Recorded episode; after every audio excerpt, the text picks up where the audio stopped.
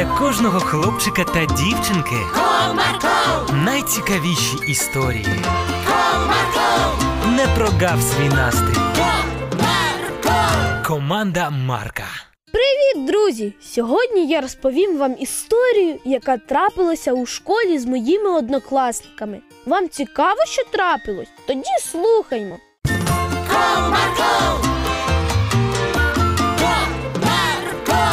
Перед канікулами в кінці півріччя наша вчителька Олена Петрівна роздала кожному учневі табелі успішності і сказала: Подивіться уважно на свої оцінки та не забудьте показати батькам. Вони мають поставити підпис. Завтра принесіть табелі з собою в щоденнику.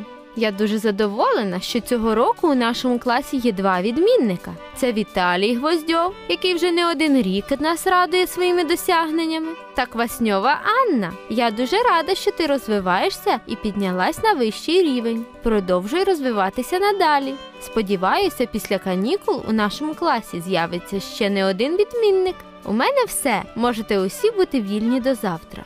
Після цього ми усі почали збиратися додому. А Віталік не поспішав. Він сидів насуплений за своєю партою і щось думав. Як це так? Завжди був я перший і найкращий учень в класі. Ну нічого, я ще покажу, де раки зимують. З цими думками Віталік встав, позакидав всі підручники та зошити у портфель та пішов з класу. Вийшовши на вулицю, він побачив Аню. О, як вчасно вона з'явилась на горизонті. Зараз їй буде непереливки. Віталік підбіг до Ані, зірвав з неї портфель, кинув на брудну землю, потоптав ногами, а потім закинув за паркан школи. Будеш знати, як моє місце займати. Я в цьому класі один відмінник. Зрозуміла?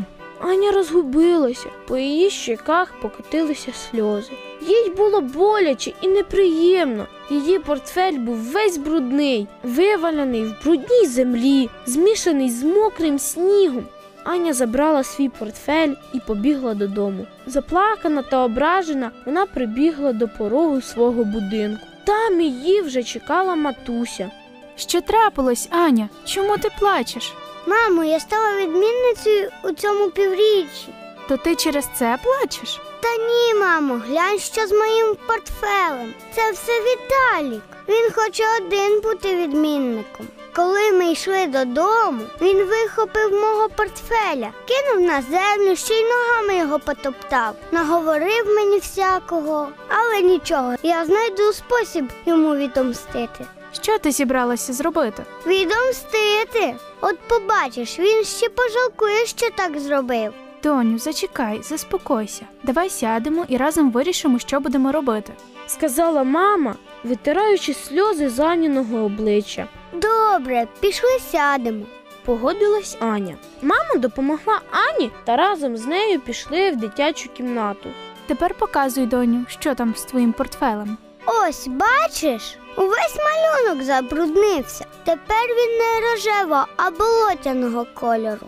О, дійсно, портфель змінив колір. Але не переживай, я знаю спосіб, як його відібрати. Так що завтра підеш в школу з чистеньким портфелем. Це добре. Скажи, донечко, ти справді вирішила відомстити Віталіку? Так, хай знає, що не лише він самий крутий. Зрозуміло. А спробуй пригадати, про що ми з тобою читали зранку в Біблії. Ну, там було щось сказане про те, щоб любити своїх ворогів. Точно, про це нам сказав Христос. Може, варто спробувати і тобі з любов'ю віднестися до Віталіка? З любов'ю.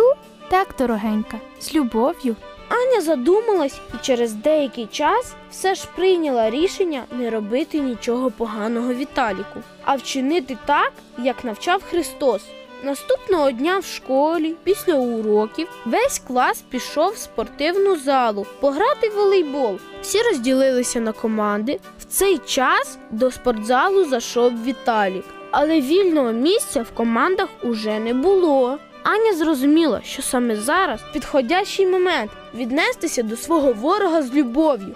Віталік, ходи сюди, в нашу команду. Будеш замість мене грати, а я почекаю.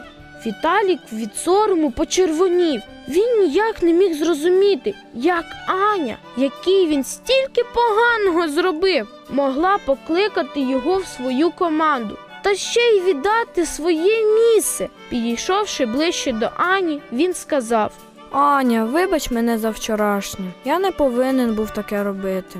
Аню переповняли радісні емоції. З того часу вони стали друзями, і Віталік ніколи не ображав Аню, а ще й захищав. Ось так добро перемогло зло. І ви, друзі, завжди робіть добро. Воно здатне розтопити лід.